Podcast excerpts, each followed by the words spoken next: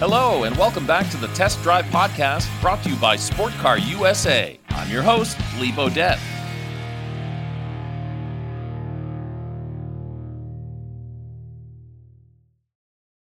Welcome to another edition of our Test Drive Podcast. I'm your host, Lee Bodette. I'm also the host of Test Drive on the YouTube channel. We hope you can check that out sometime. Been in radio, broadcasting for over 40 years, host of Sport Car USA, and a car enthusiast my entire life. So, again, welcome everybody. Scott Nickerson is with us from Sport Car USA, and he's doing the producing of this podcast. And also with us is Matt Artus of Handy Chevrolet. That is- and Matt, tell us all about yourself. Uh, we mentioned you're at Handy Chevrolet in St. Albans, but how'd you get started and where are you up to now? Yeah, so thank you for having me. I appreciate the opportunity and uh, glad to be here, especially being a part of the Handy family. It's kind of nice to to tie our whole lot in uh, together um, to do this collaboration. So my name's Matt Artus. I've been here for eight years um, in sales. Um, I always worked production. Uh, went to school for business management. Uh, got my degree, um, and then I found a sales job that I really liked, but we were getting really slow, and they were going to lay me off. I just had this weird suspicion, so I came up and spoke with Dan and Jason. Um, and they basically hired me on the spot, and so the rest is history. Yeah, Um, Handy Chevrolets in St. Albans, Vermont, which is where Sport Car USA is based out of. And Matt, you also do a little dabbling with Sport Car USA. We'll get into that a little bit later on. But I understand that you've been to a number of trainings through Chevrolet, the Chevrolet trainings that they offer. Camaro, Corvettes. What type of training and where did you go for these trainings? Yeah, so when you sell a product like the Chevrolet Corvette um, or the uh, Chevrolet Camaro, they really want you to stand behind the product, uh, know the product. Um, so they send us to Monticello, uh, New York, which is a raceway. Um, I think they have a horse racing track too and a casino, but Yeah. um, it's a great time, and they put on a whole show. They, they pull out all the stops. Um, you get to test all the cars. You walk up to the racetrack, and you got 40 Corvettes sitting there running. uh, you get your gear on. Um, you get a helmet on, and you get behind the track or get on the track uh, behind a pro driver, and you drive the car yourself. Um, and then you know you learn what the car can perform like so that you can relay that to the customer. So when i get back from these trainings i'm amped up i'm ready to go. And uh, you know that's the easiest time to sell a ca- sell a sports car is when you come back from training because you're all you Yeah. know m- knowledge is fresh um, and you know that and you can feel what 455 horsepower in a camaro feels like and uh, you know 595 or 495 excuse me or 490 in a in a chevrolet corvette c8 so um, it's been a great experience and uh, certainly a lot of fun Yeah, uh, sounds like we should do a test drive episode with with one of these trainings. Sounds like it'd be a lot of fun for sure. it would be So let's break it down a little bit. Camaro, we'll start with the Camaro. What was that like for you to go to the track and test out the Camaro? What year was it? Yep. So this was in 2019, I believe, just before the pandemic hit. Once the pandemic hit, there was a couple of years of uh, no training. But um, in 2019, we got to test drive the SS on the track. Um, they were almost all SSs. There was a couple uh, one SSs mixed in there, and they basically videotaped you in the car so you could see what you look like, how many G's you were doing around corners. Um, it was it was basically like an Indy track, so you weren't just going in an oval circle. You were you know cutting in and out of turns. It was a lot of fun. Um, and they make sure you know top to bottom what the car is, how it compares to the competition, uh, Mustangs, any any car that is in the same line, um, and then they get get into you and give you the driver experience where you get to drive them and put them to the test. Um, and the pro driver that's in front of you leading, he'll go as fast as you can go, basically. So if you keep up with him, he's he's on the foot. So you didn't have anybody sitting right beside you? Nope. You had the car to yourself. Uh, car was all to myself. Nice. Yeah, it was pretty awesome. and then uh, once you get done with the SS uh, division, they actually bring in a hot lap and a ZL1 Camaro, so you can feel what that uh, 650 horse feels like. Um, so, and that was spectacular uh, to have a pro driver. So I was in the passenger seat. Pro driver was driving me, and they. It's insane. What kind of rules do they lay down? I mean, it seems to me like whenever I go to these trainings, and I've only been to a couple, no Corvettes or, or Camaros, but there's always one or two of the quote unquote drivers, people such as yourself, that really don't obey the law. Yeah. they don't obey the rules. I should say. Do they, they lay down the law, so to speak, and say, hey, you know, you can only go so fast, or no burnouts, things like that. Uh, I mean, it's kind of just respect to not do a burnout, Right. but you're uh, basically the hot uh, the dri- the pro driver will say if you can keep up with me, we'll keep going. So I mean, we were doing 130 into turns. Whoa. so you're you know you're cooking high speeds. Is it a bank track? Yep. Yep. Nice. Bank track, but Indy like. So you kind of cut over the. It's almost like a checkered flag Yeah. in turn, um, and just just a lot of fun. How much control did you feel that you had? Did you feel in total control of that? Total vehicle? control. So when those those cars, and uh, specifically, are in, um, um, oh, I'm blanking on it now. When they're in traction control, excuse me. When they're in traction control, you have full control because there's no slip because it's always looking for traction. So Yeah. you can pretty much lay on the gas pedal and give it almost as much as you can. Um, and the car's just going to know how to handle. Um, when you get in the car, they're already in track mode. Um, they ask you not to do it manual, but manual paddle shift, but you always find yourself trying it out just because. yeah, yeah. And I know whenever I bought a sport car and it has track control, traction control, I've been told do not take that off unless you're on the track. And you're saying it, it was still on when you were on the track. Did everybody, anybody ever take the traction control off? or- I'm sure they did, um, but you never really stopped. Like once you went, you were going around the track until you were done. Okay. You know, you do Yeah. like three laps, I think, and you're done. Um, but when that traction control's on, you can really lay into the car and it won't spin out yeah, on you. yeah. you Your know? accent's You- not going to come up and say hello. Exactly. Yeah. Right, right. So that's the Camaro experience from Matt Artus, who's with us from Handy Chevrolet in St. Albans, Vermont. Matt, what was it like with the Corvette? So, because it was at the same raceway, it's very similar as far as that goes. Um, the only thing that we didn't get to do is go in a hot lap on the flat plane crank uh, Z06 Corvette. Nice. Um, so we didn't get to do that, but we did get to take a hot lap in a regular C8. Um, that was that was awesome too. Um, to be just under 500 horse, uh, they do that on purpose with Chevrolet, so your insurance is a little bit less than what over 500 horsepower uh, Yeah. would call for for auto insurance. So that, that. was specifically designed that way. Um, but very similar structure, uh, learning the car inside and out, what the capabilities are, what the differences are between a standard C8 and the Z06. Um, and the Z06 is is a pretty high, highly sought after car and pretty hard to get. What year was the Corvette, and did they have different models like the Z06 there? And They had Z06 on display, but they had C8s all the way from the 1LTs all the way to 3LTs. Um, and the year uh, 21. 21. Yeah. Okay. So right when COVID started ramping down a little bit, they opened it up and allowed us to go to the track, and that was that was phenomenal.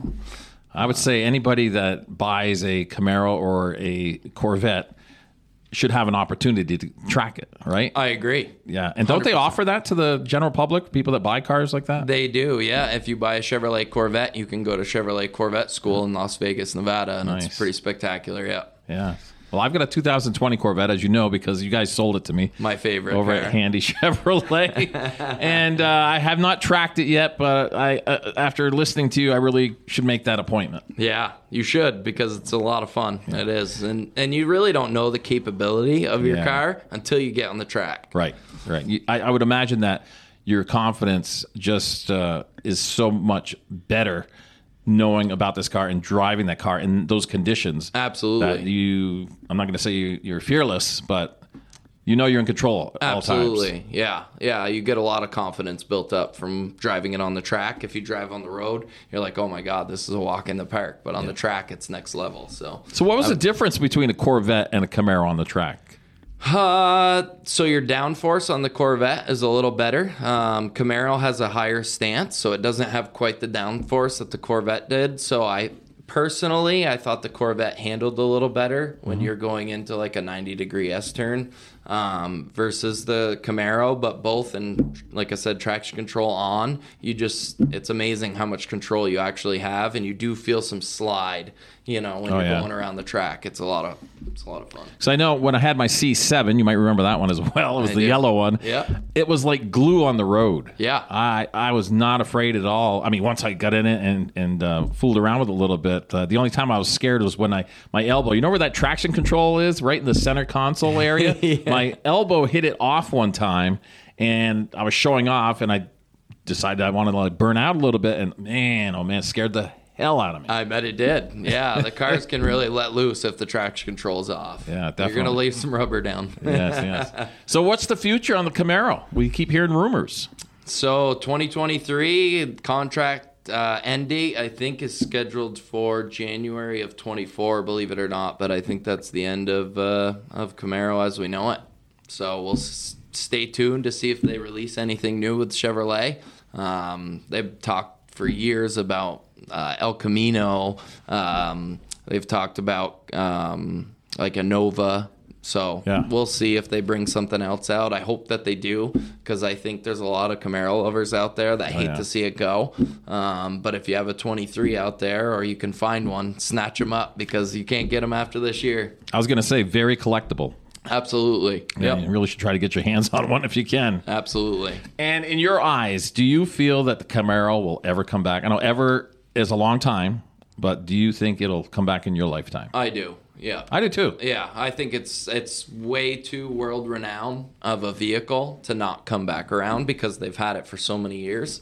Um, breaks my heart to see it go, but um, hopefully we'll see it back in the near future. And the future of the Corvette going all electric with the 2024 model, is it? Yeah, I haven't heard much on that front. Um, but just like the Hellcat and Charger, they're going that way, I guess. right. So um, we'll see what the future brings. There's still a lot of gasoline engine lovers out there, and I think it's going to be hard to turn those uh, into electric. But who knows what our future holds? Electric is pretty impressive because it's like turning on a light switch. That power's there. Yeah. So it's pretty instant. Well, that really brings us around to brings us full circle, Matt, because it brings us to Sport Car USA, where we specialize in modern muscle cars.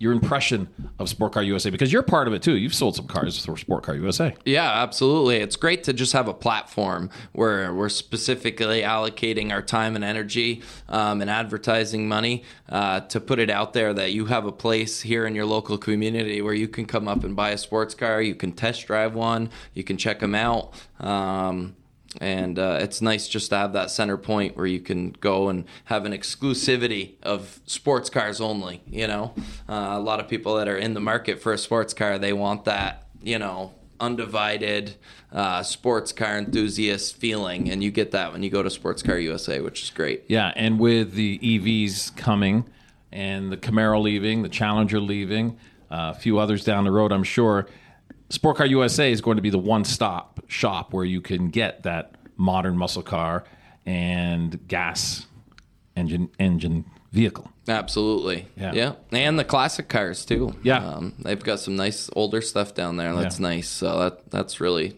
great to have at our fingertips for sure. So what do you drive, Matt? I drive a GMC Sierra uh 1500 diesel. Um, Uh-huh. I hear you. I get 30 miles a gallon with my pickup truck. Whoa. and I can tow 9,000 pounds. It's pretty sweet. You're an outdoorsman, I know. Yeah, absolutely. Yeah. Doing a we own a house in Franklin. We've been there for five years now, and uh, we love it. Being close to Franklin County community and um, being able to serve our customers at the highest level is great, and um, definitely love the outdoors for sure. All right, Matt. Well, give us your best pitch on why people should get a hold of Matt Artus at Handy Chevrolet in St. Albans for their next vehicle.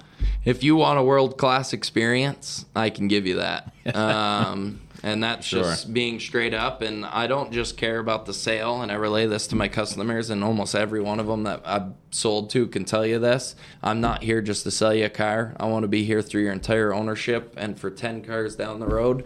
Um, so I think laying that foundation right from the jump uh, helps. Uh, you know create that trust and i feel like a lot of my sales uh, lead to friendships so i don't just have customers to me they're my friends so and so- family it's great A lot of fun. yeah a lot of fun i love the car business Yes, yes, so do I. That's why I'm in it. That's So- right. So, Matt, tell us about your very first car that you ever owned. My dad uh, was an on the road salesman, so he uh, had a 1998 Chevy Lumina. I think it was a 98.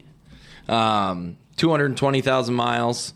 I drove it for a week and it died. So that was the end of that. And uh, it was, it's it's basically an Impala, is what it is. But yeah. So, did you sell it, or what happened with that car?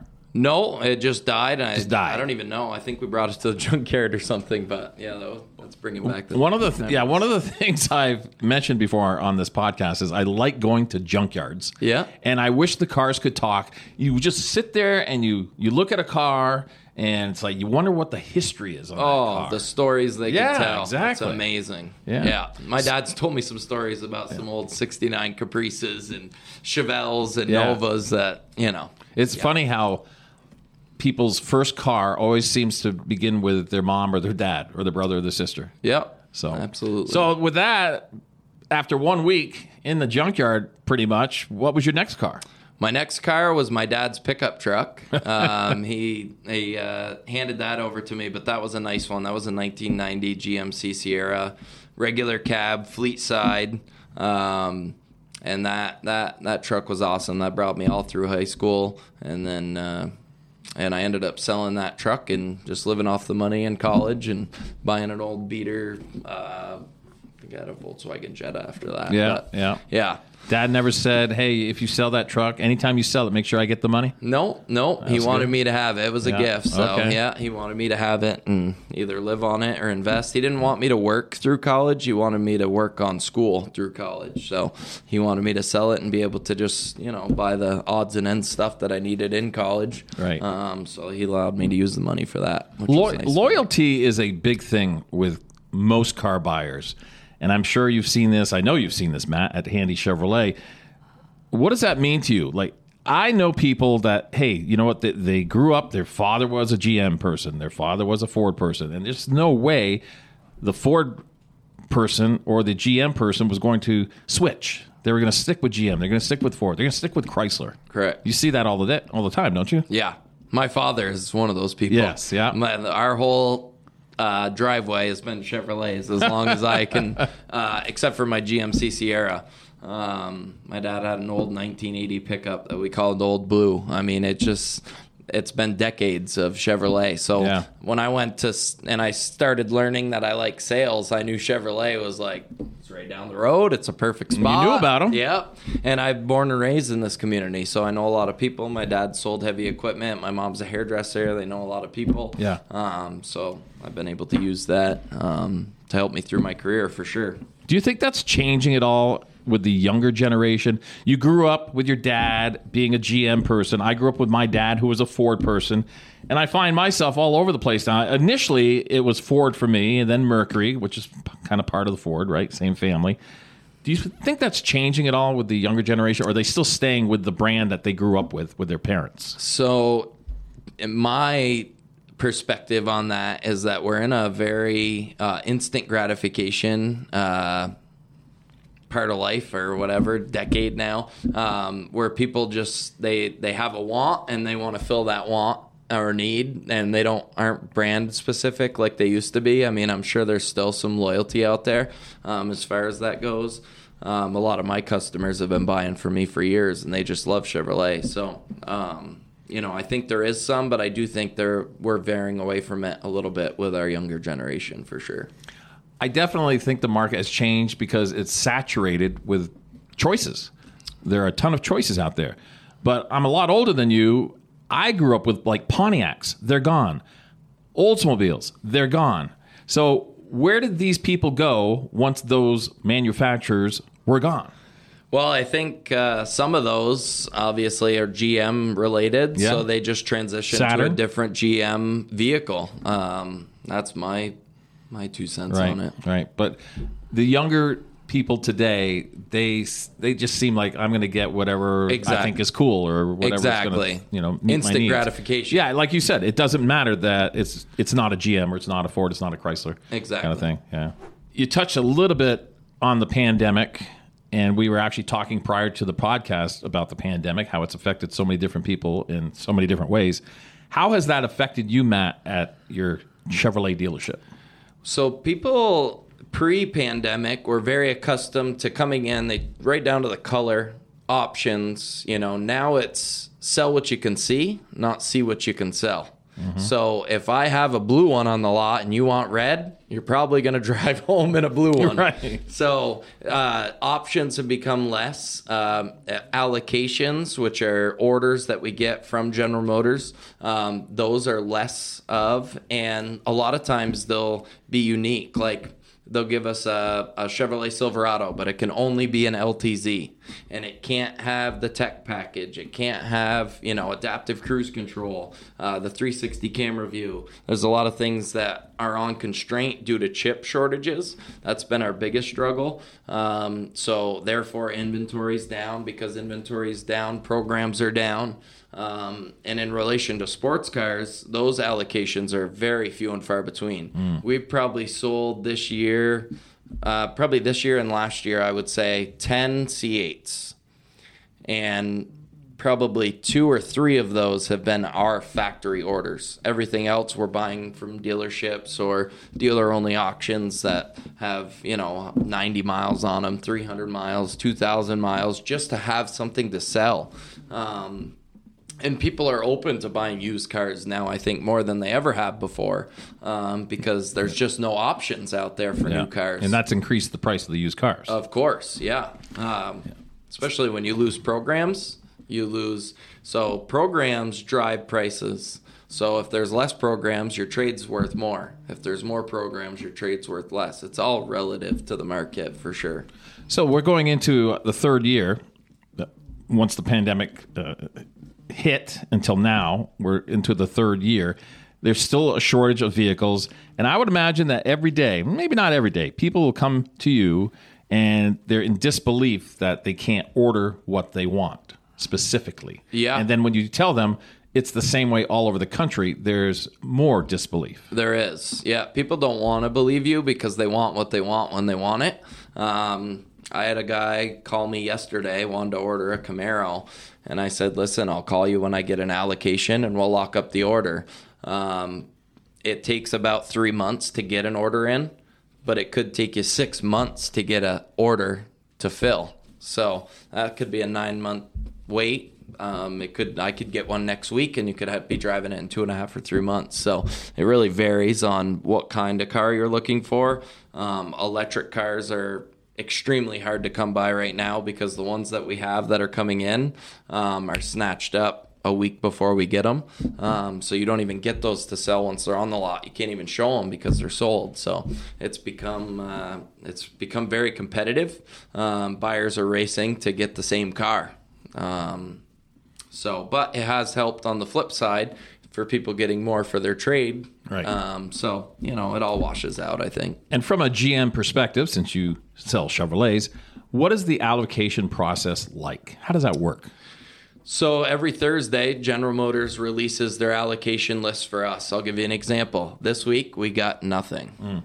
Not one order all week that we can fill. This is the week of July 4th in 2023 he's talking about. Amazing. so last week we got eight, I think, in total. Um, so it really is hit or miss. Um, most of those are uh, family SUVs um, and trucks. That's mostly what we sell. Very few uh, sports cars, electric cars. Those are becoming fewer and farther between, um, which makes it tough for people to believe that you don't get an allocation or can't get an allocation. Um, a lot of people post or pre-pandemic were used to coming in and you'd find them a vehicle at Schubacher Chevrolet, whatever the Right. dealership is, um, and now you're not doing that because those dealerships don't want to give up their bread and butter inventory.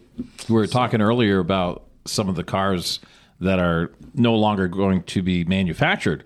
That also includes sedans. Correct. You've had what the Impala that went away. Impala, Cruze. Uh, I haven't seen a Sonic or a Spark in a while. I don't know if they discontinued it, um, but I haven't seen it. Um, so they're definitely discontinuing. Uh, they redesigned the Chevrolet Trax 2024 to a front wheel drive only, so that took the place of some of the cars. The Chevrolet Malibu is still available, um, so you can get that. I wish they'd come out with an all-wheel drive sedan. Personally, Yeah. I think that would be a gold mine, but especially in northern Vermont, which is where we live. yes, Nobody wants a front wheel drive. no, And I remember when front wheel drive was the thing. It's like you, oh, you won't believe this. It's great in the snow. Now you can't get rid of a front wheel drive vehicle. yeah. I try to sell them and just say, hey, look, for years we drove front-wheel drive. Yeah. So why not just throw a good set of snow tires on it, and it's just no different than an all-wheel drive. So there, there are ways. It's just whether your customer wants to manipulate their buying decision based on what you're trying to sell.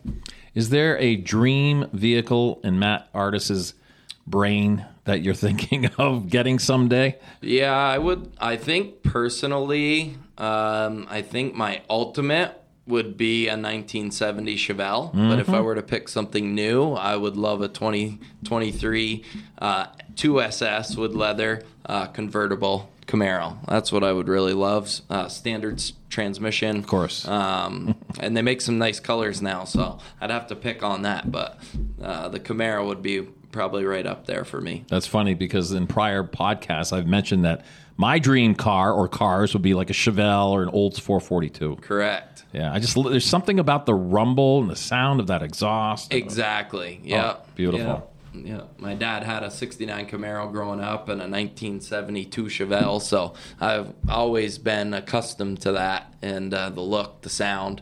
Um, and the ease of working on it. Yes. You can open the hood and you don't have to take 15 plastic pieces off to get to the carburetor. So true. Uh, So true. You know, and And then how do you put it back together, Exactly. So, uh, you know, that's what I'd like, just because they're easier to tend to and maintain. Matt Artus from Handy Chevrolet in St. Albans, Vermont. Thank you very much for being with us. Absolutely. Really do appreciate it. Our producer again is Scott Nickerson from Sport Car USA. I want to thank everybody for listening and me.